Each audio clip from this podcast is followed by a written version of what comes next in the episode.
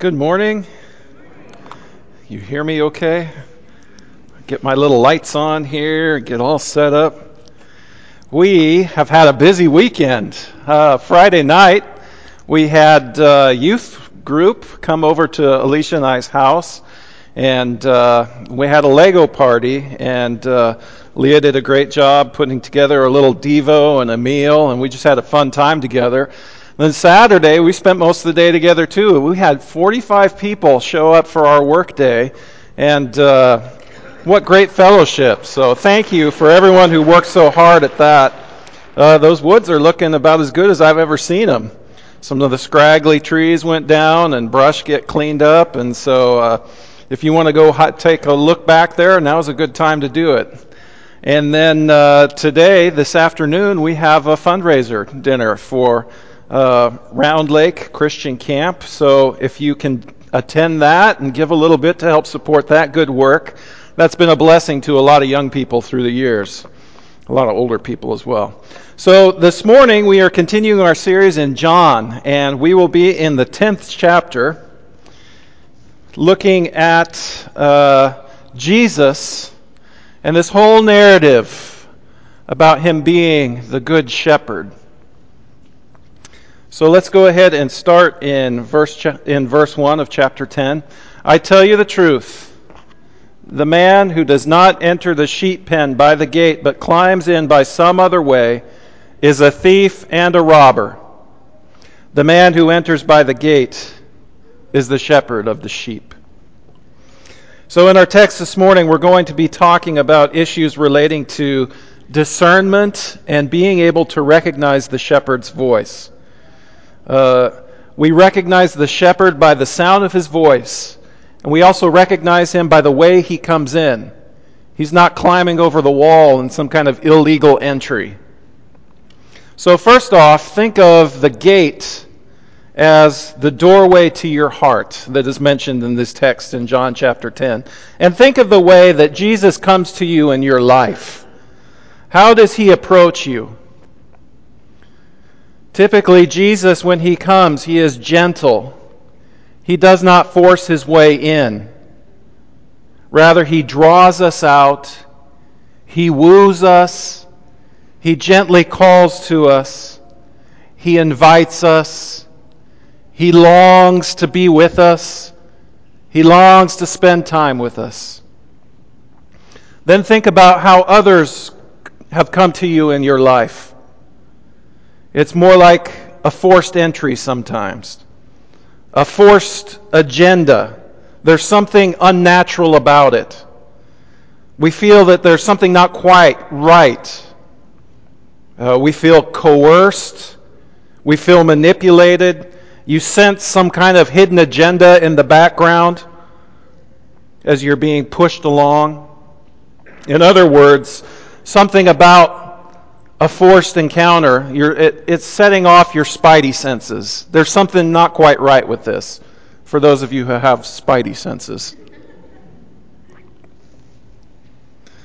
The watchman opens the gate for him, and the sheep listen to his voice. He calls out his own sheep by name and leads them out. And when he has brought out all his own, he goes on ahead of them and his sheep follow him because they know his voice. About sheep following him, about sheep following the shepherd. You know, one of the things that is an important lesson for us is to learn how to be led. We all expect, you know, in our culture that to do anything, to step out and do anything, you have to do it as an expert from playing musical instruments to works of art, and otherwise it's not any good. It's not worth anything. When you preach a sermon, it has to be amazing, better than Calvin, before you even say a word. Not that my sermons are so amazing, but uh, I feel like I do pretty good sometimes. So, learning how to be led, it flies in the face of our culture and where we are at in this culture. It flies in the face of the wisdom of this culture that says you need to be self sufficient. You need to do everything perfectly. We never need to depend on anyone for anything. That is a cardinal virtue, virtue of the American people. Never depend on anyone for anything. Because we all want to be strong, capable people. And we jump in and we just take care of things ourselves. It goes easier when we do it ourselves. And in our efficiency, a lot of times we've not done a good job discipling those who are following after us. Discipling those following after us by showing and modeling that we ourselves need to be led, that we ourselves need to be shepherded. And so we've not always done a good job placing real responsibility on our children's shoulders or giving them the freedom to make their own choices and the freedom to make their own mistakes.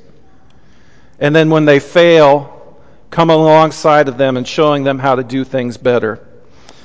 And in the seasons of life, we have different different ages that we are journeying uh, together. Uh, we have different challenges. I think about one of the challenges of life in the later years is we have always been strong and capable and we've taken care of ourselves and we've been sufficient and we've done things on our own.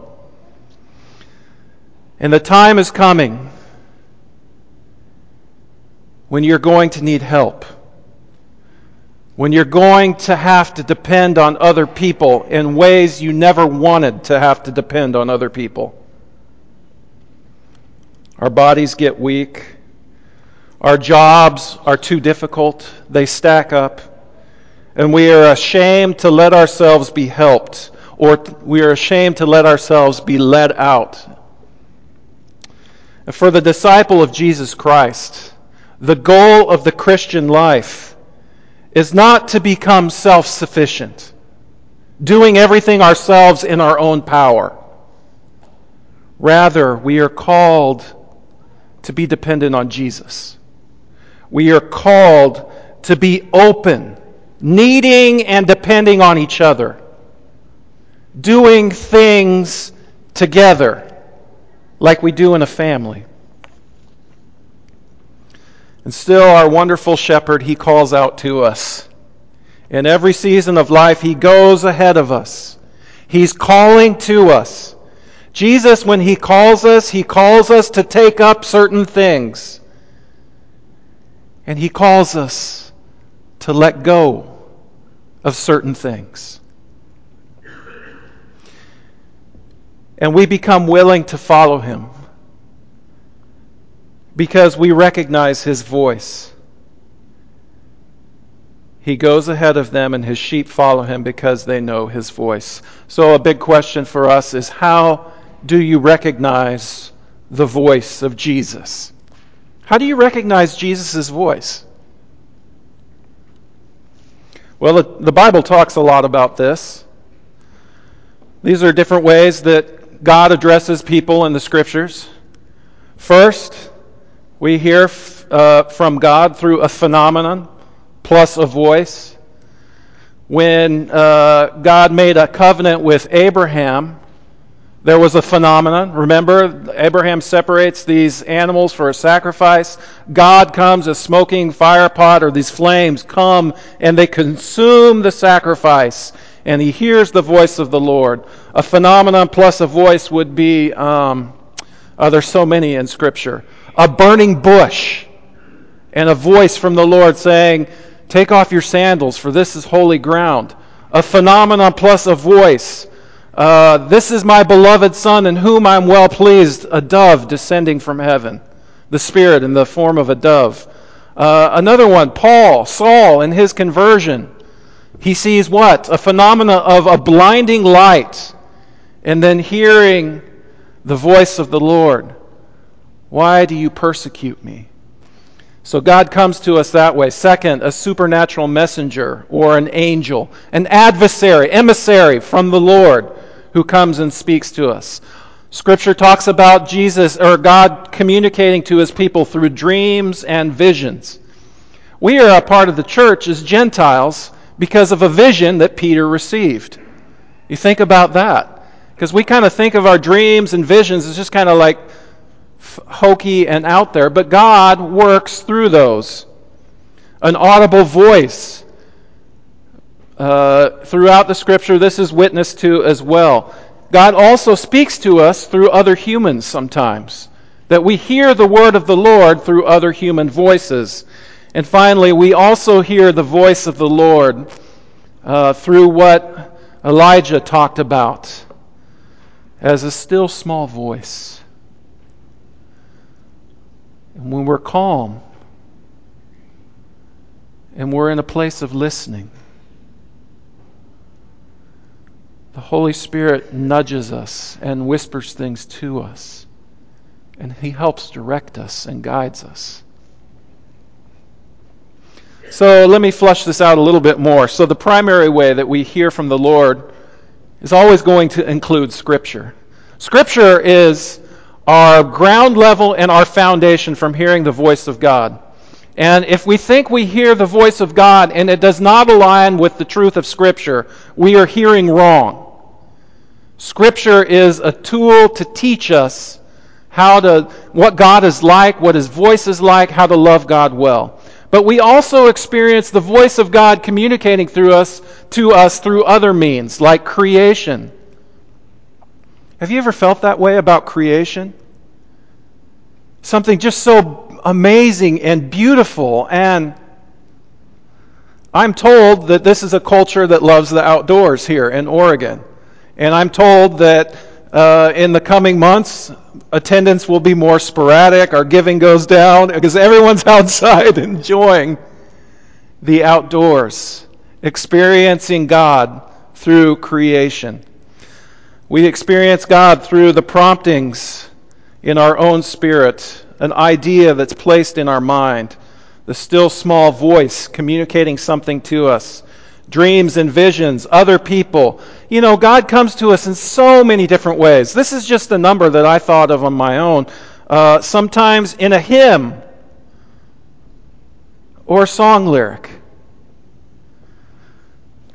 Our brother Don Casey, who just passed recently, he experienced the Lord through the hymns that he loved to sing. Church life, when we share the Lord's Supper, baptism, the different things that would, even work days out there, that communicate something of the beauty of our Lord active in his body as they are serving and working together. Sometimes the voice of the Lord comes to us in circumstances, an unexpected invitation, an opportunity, some financial provision, an outstanding debt that's been forgiven Sometimes the voice of the Lord communicates to us that way. And then directly through our senses, the things that we th- see or hear or taste and touch, through creative arts. And I didn't list very many here because there are so many literature, film, art, architecture. And then another one that we tend to not think of as a form of communication, but it is, is silence. Sometimes the absence of God and the silence of God communicates something to us as well. And we learn in that place of silence. So, John chapter 10, verse 5 says, They will never follow a stranger. In fact, they will run away from him because they do not recognize the stranger's voice.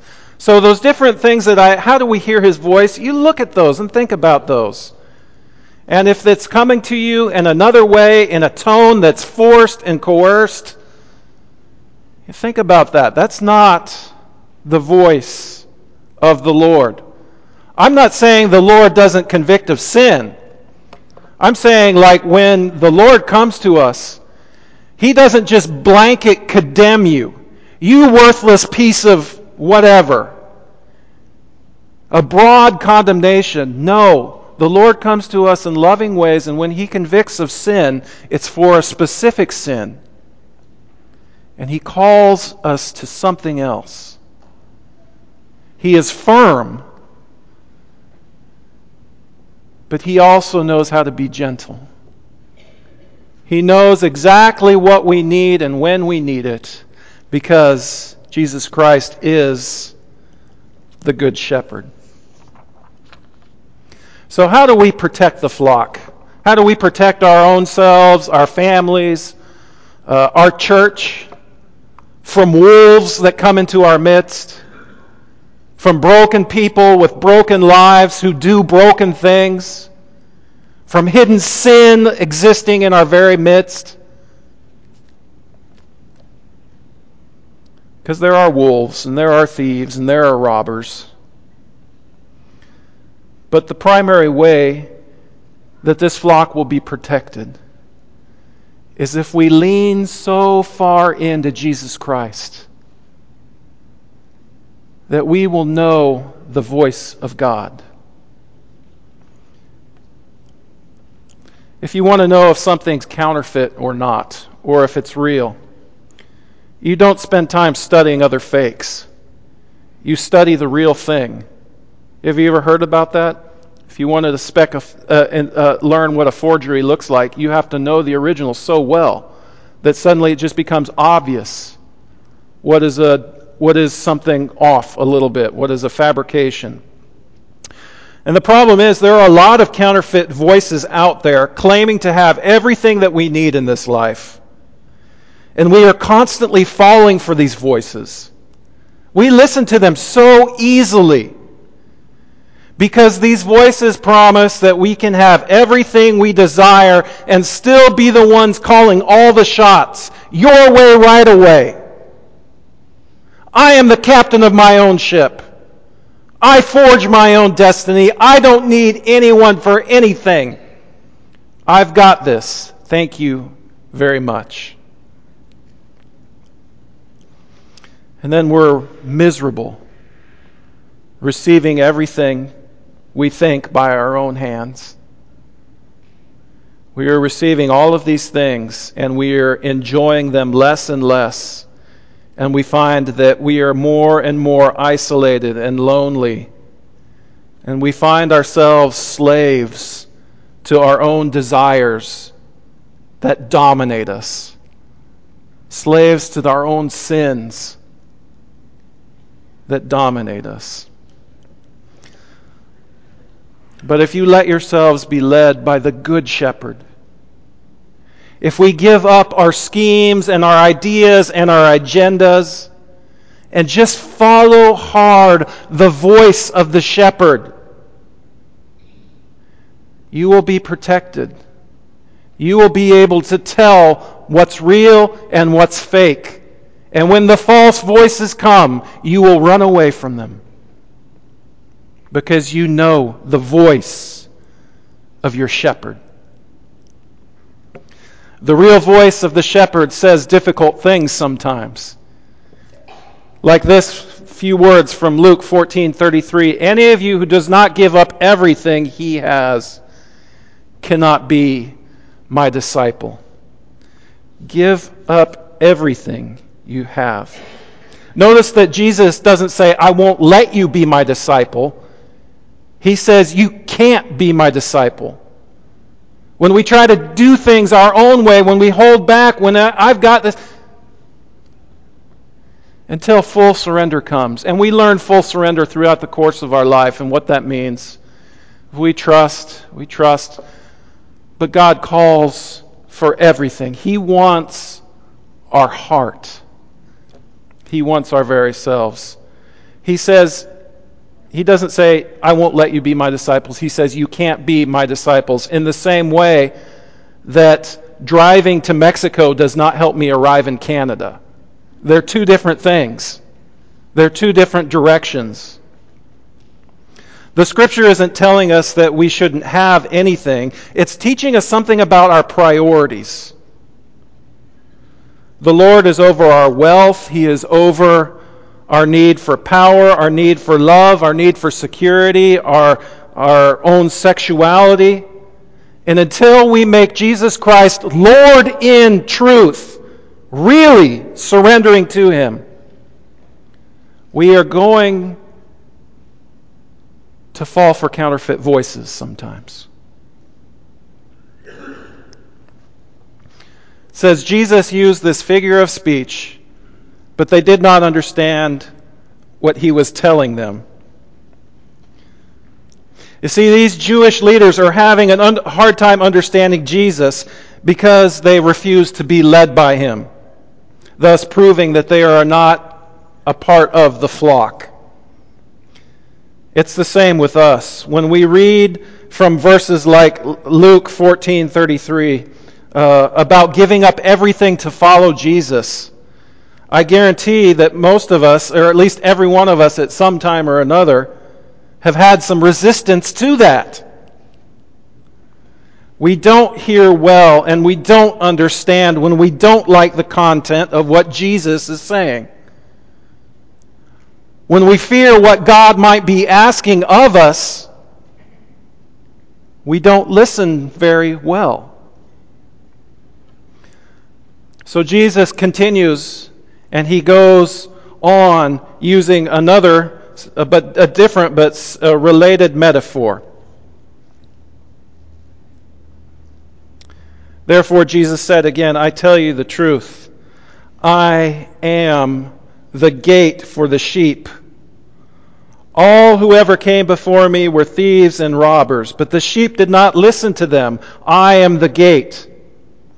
Whoever enters through me will be saved.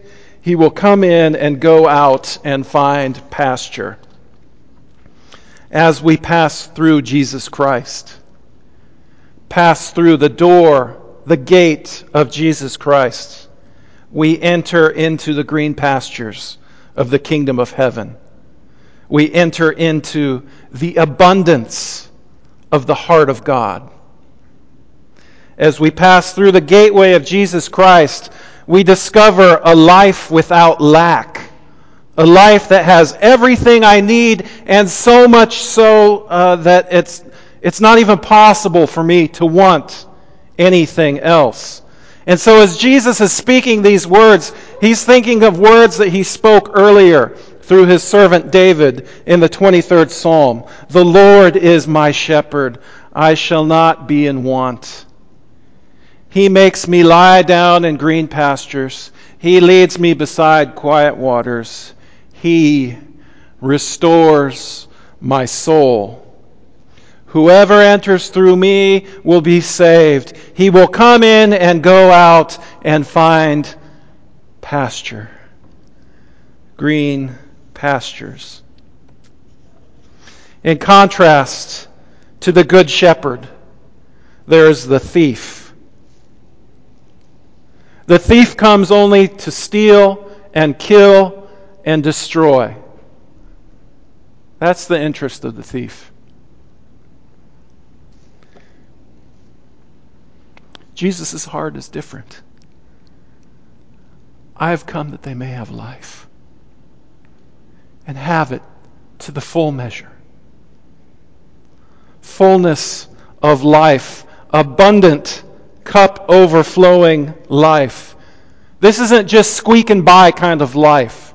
This isn't hanging on by your toenails kind of life. The promise is for rich and abundant life. See, a lot of us, we tend to think of God as somehow holding back on us as keeping the best goodies in life from us. But you know, the truth is, the people who have the fullest lives, the funnest lives, the most joy filled lives, the greatest depth of peace, they're the ones who are most fully surrendered to the Lord. People don't know how much fun I have. I'm a joy filled person because I've put my life into the hands of Jesus Christ.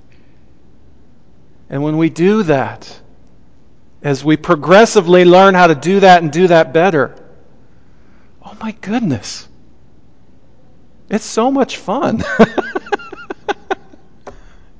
it's a fun thing. See, God is not curmudgeonly. He's not holding back like we think.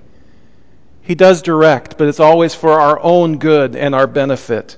You see, we're not museum curators here of a dusty old book of rules, the Bible. The Bible, the scriptures that God gives us, the rules and the laws, it's more like we are on the adventure of a lifetime and we've been given a map and He's leading us to pile of treasure after pile of treasure. And we just, keep on discovering things. And there's no limit to it. It just gets richer and deeper and more beautiful.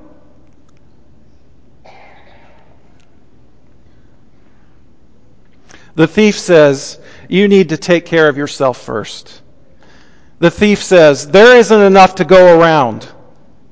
The thief says, Your way is best. The thief says, God really doesn't care about you. The thief says, God is holding back on you. And when we listen to this voice, and when we say things like, this, this money is mine, this stuff is mine, I want my needs met, I want sex my way, on my schedule, for my fulfillment, whatever it is. When it's all about my needs being met and my desires, in the end, you will discover that you have believed a lie.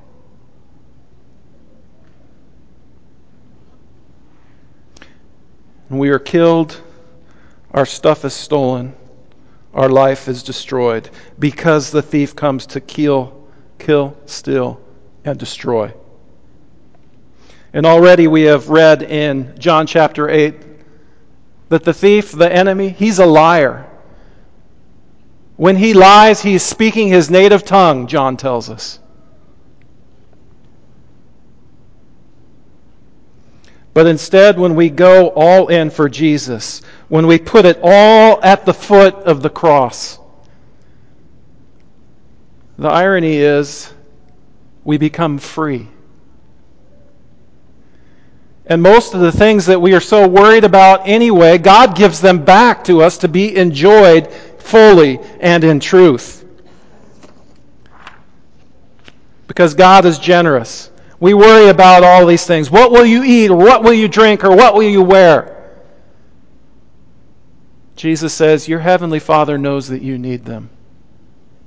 Don't worry about that, but seek first my kingdom and my righteousness.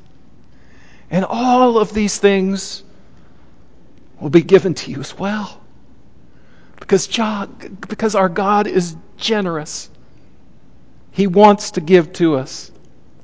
Jesus comes to us so that we might have life and have it to the full extent.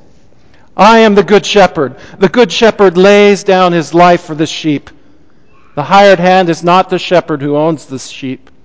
So when he sees the wolf coming, he abandons the sheep and runs away.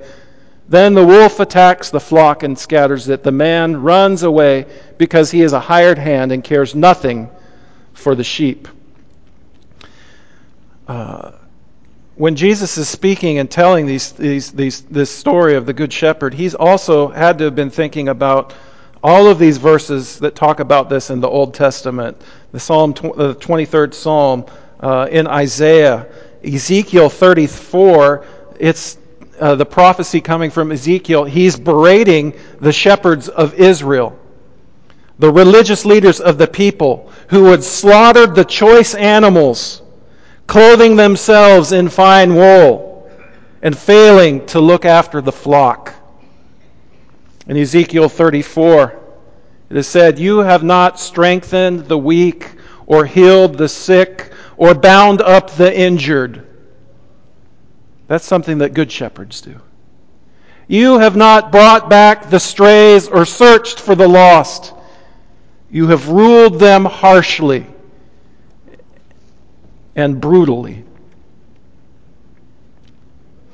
In contrast to those who really care nothing for the sheep, the Good Shepherd lays down his life for the sheep. I am the Good Shepherd. I know my sheep, and my sheep know me, just as the Father knows me, and I know the Father. And I lay down my life for the sheep. I have other sheep that are not of this sheep pen. I must bring them also. They too will listen to my voice, and there shall be one flock and one shepherd. So, this is something communicated here to us about the universal scope of the mission of God. You see, God's mission was bigger than just the Jewish people, it includes us, Gentiles, from every religion, every race, every tribe, every tongue. Entry into the kingdom of God is based on something bigger than ethnicity or uh, circumcision or full understanding and keeping of the law. In the face of the Good Shepherd, Jesus Christ, humanity now is just separated into two camps. Two camps those who listen to the voice of the shepherd and those who don't. And if you are among those who listen to the voice of the shepherd, none of the previous methods we use to measure life will suffice any longer. Because it's not about wealth or education or gender or ethnicity or nationality or even religion. It's all about faith in Jesus Christ? Do you listen to the voice of the Good Shepherd?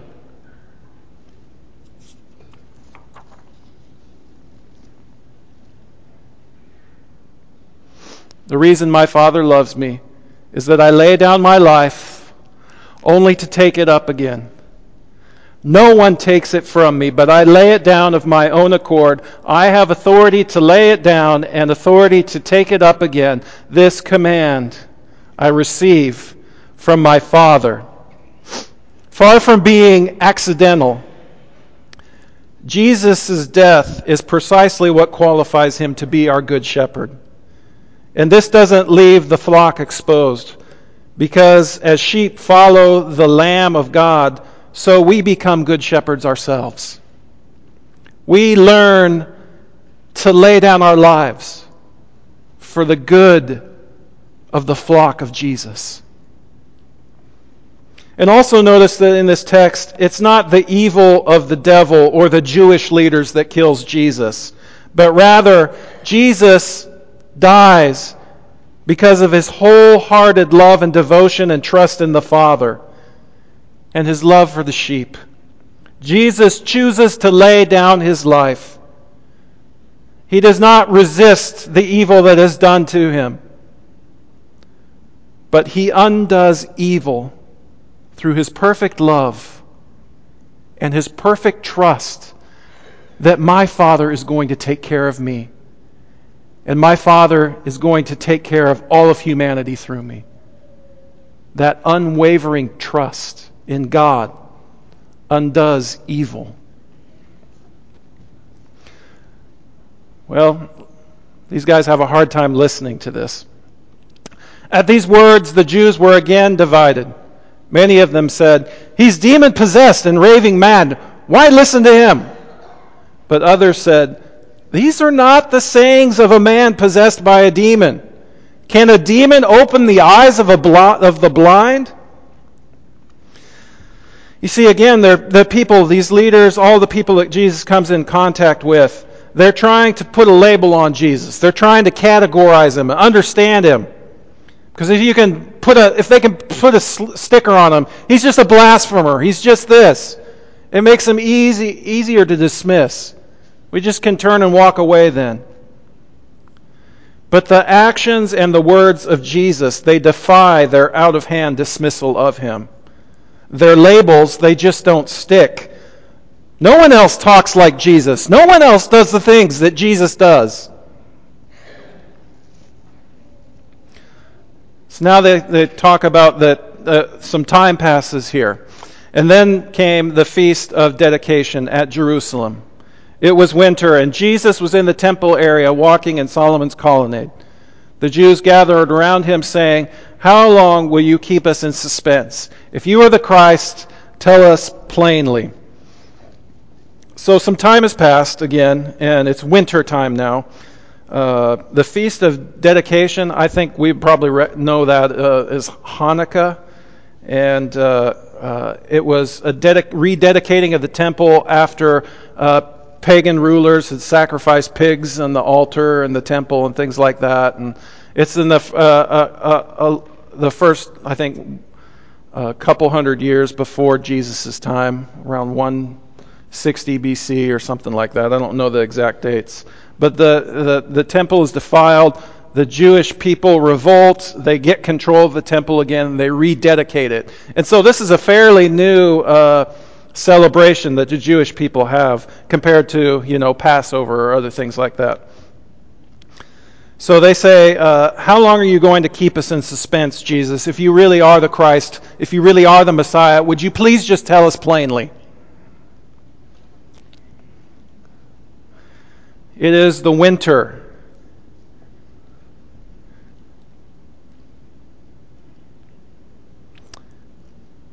And people are still undecided about who Jesus is.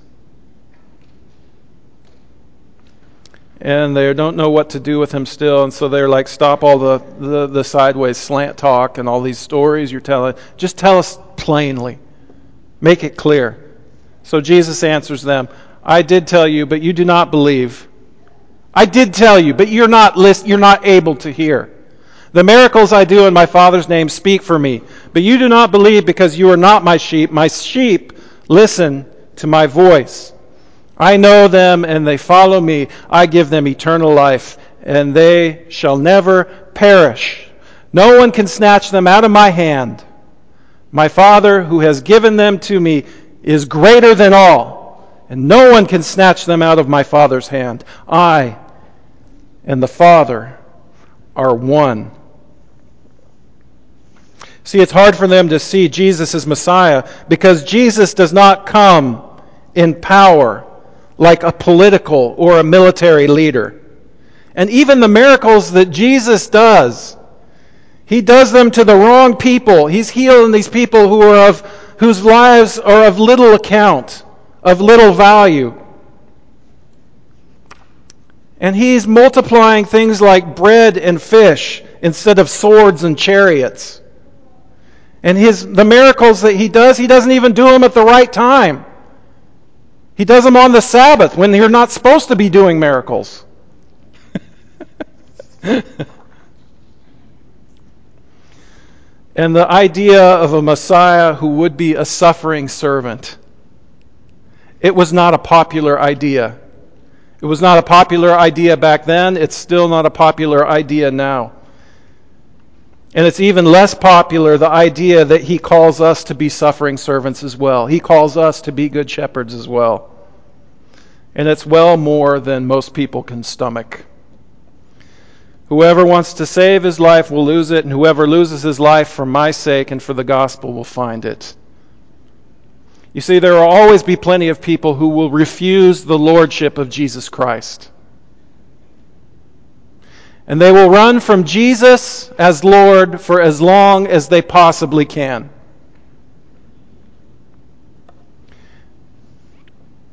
But there will always, as well, be some who listen to the voice of the Good Shepherd. And those who listen to Jesus, they will have eternal life, and there's no power that can snatch them away from the hands of Jesus. When you are in the hands of your God and you've given your life to Him, there is no other power that can take that away from you.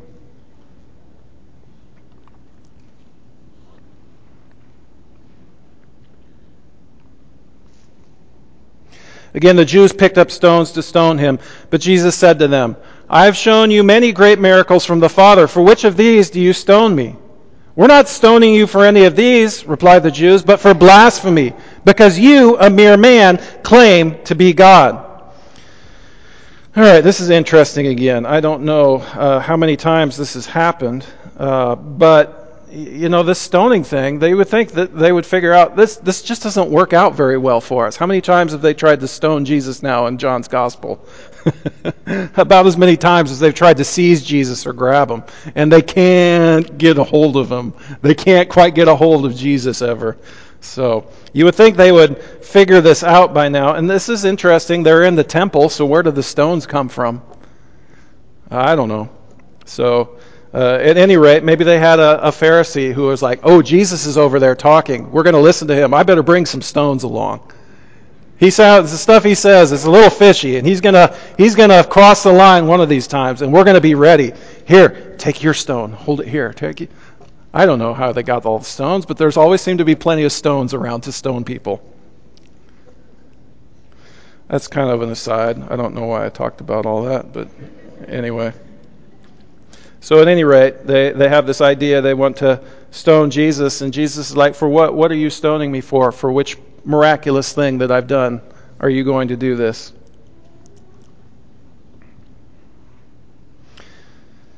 So Jesus goes on and he says, Is it not written in your law, I have said you are gods?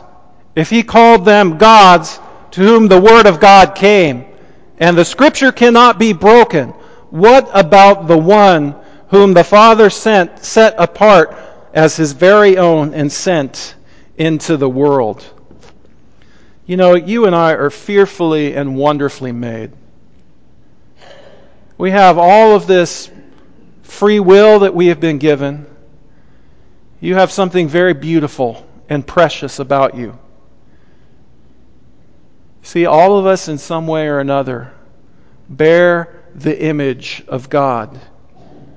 And that image is glorious. And it's buried in there, a lot of us. It's the treasure inside the jar of clay. This image of God. And if that itself is glorious and beautiful, how much so how much more so the one who comes to us and cleans us off and pulls that image of God out from us and shines us up and makes us beautiful. How much more so the one who comes to take away all the filth so that we can be reconciled to God.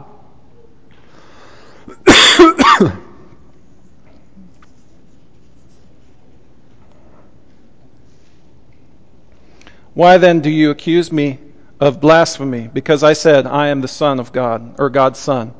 Do not believe me unless I do what the Father does, but if I do it, even though you do not believe me, believe the miracles, that you may know and understand that the Father is in me, and I in the Father. Again, they tried to seize him, but he escaped their grasp.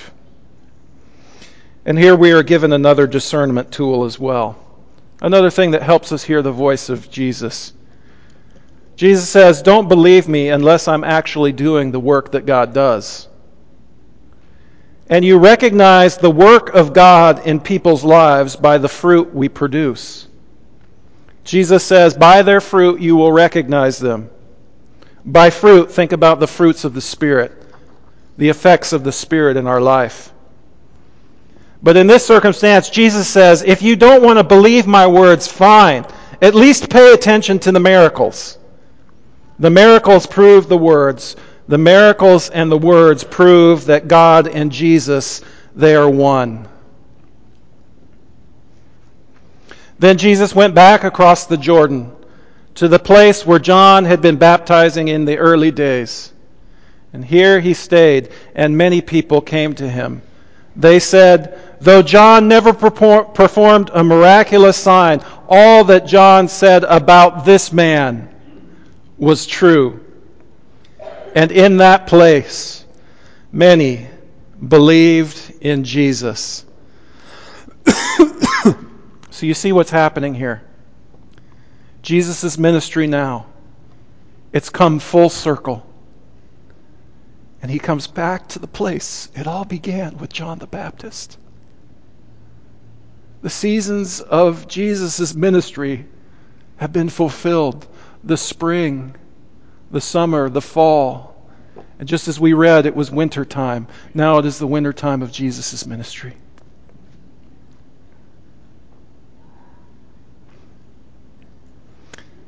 In the hidden music of John's gospel, Jesus' ministry is almost finished. And those with the humility to see it, they recognize John's testimony about Jesus, John the Baptist, his testimony about Jesus. It's true.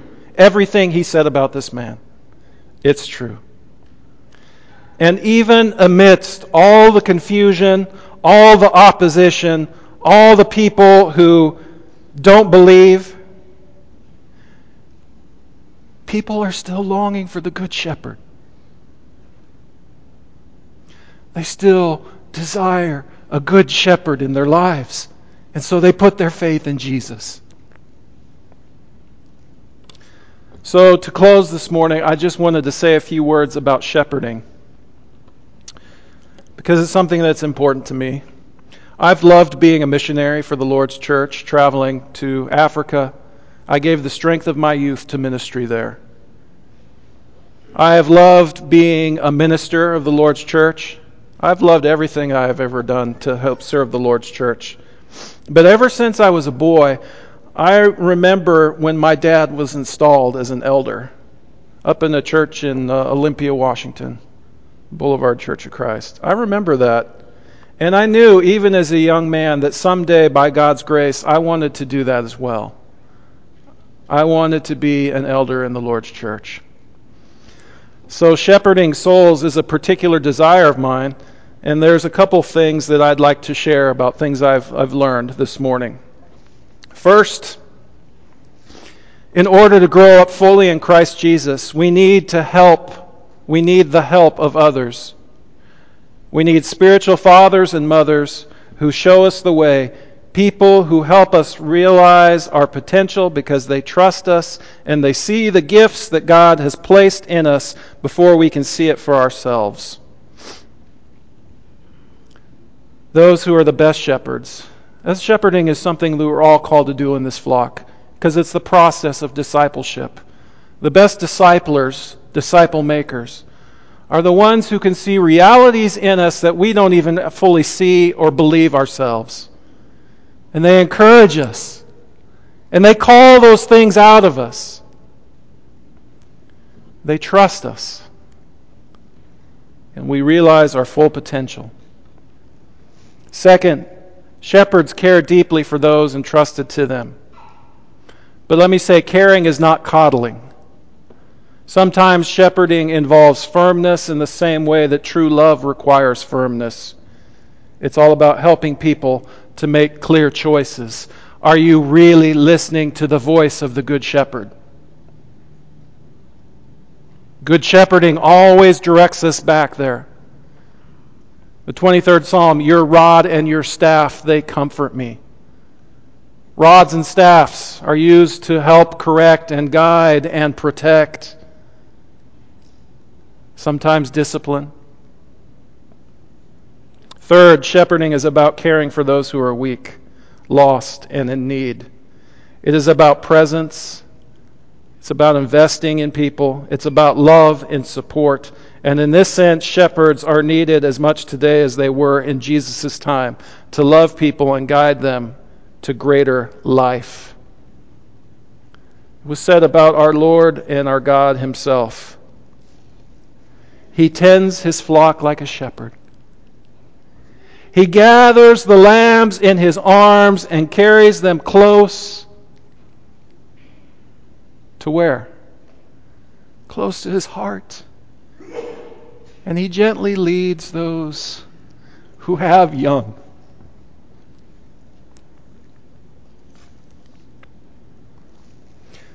invitation this morning is what's it going to be for you, the next step? To listening to the voice of the Good Shepherd. The next step for you in trusting Him. The next thing you need to surrender into His hands. I don't know what that's going to look like for each of you. If you know, if you've got things in your life that you're not sure about and you think I probably need to let go, if you have trouble discerning a voice, that you want this, but it says this, I'm not sure about this, come and find me. I'm your minister, and I want to make myself available to you. Because I love it when we wake up to recognizing and hearing the voice of the Good Shepherd. Let me help serve you in that way. Otherwise, there's an open door here anytime you need it for the prayers of this church, to put on the Lord in baptism. Uh, whatever you need, you can come forward and share that with me as we stand and sing together.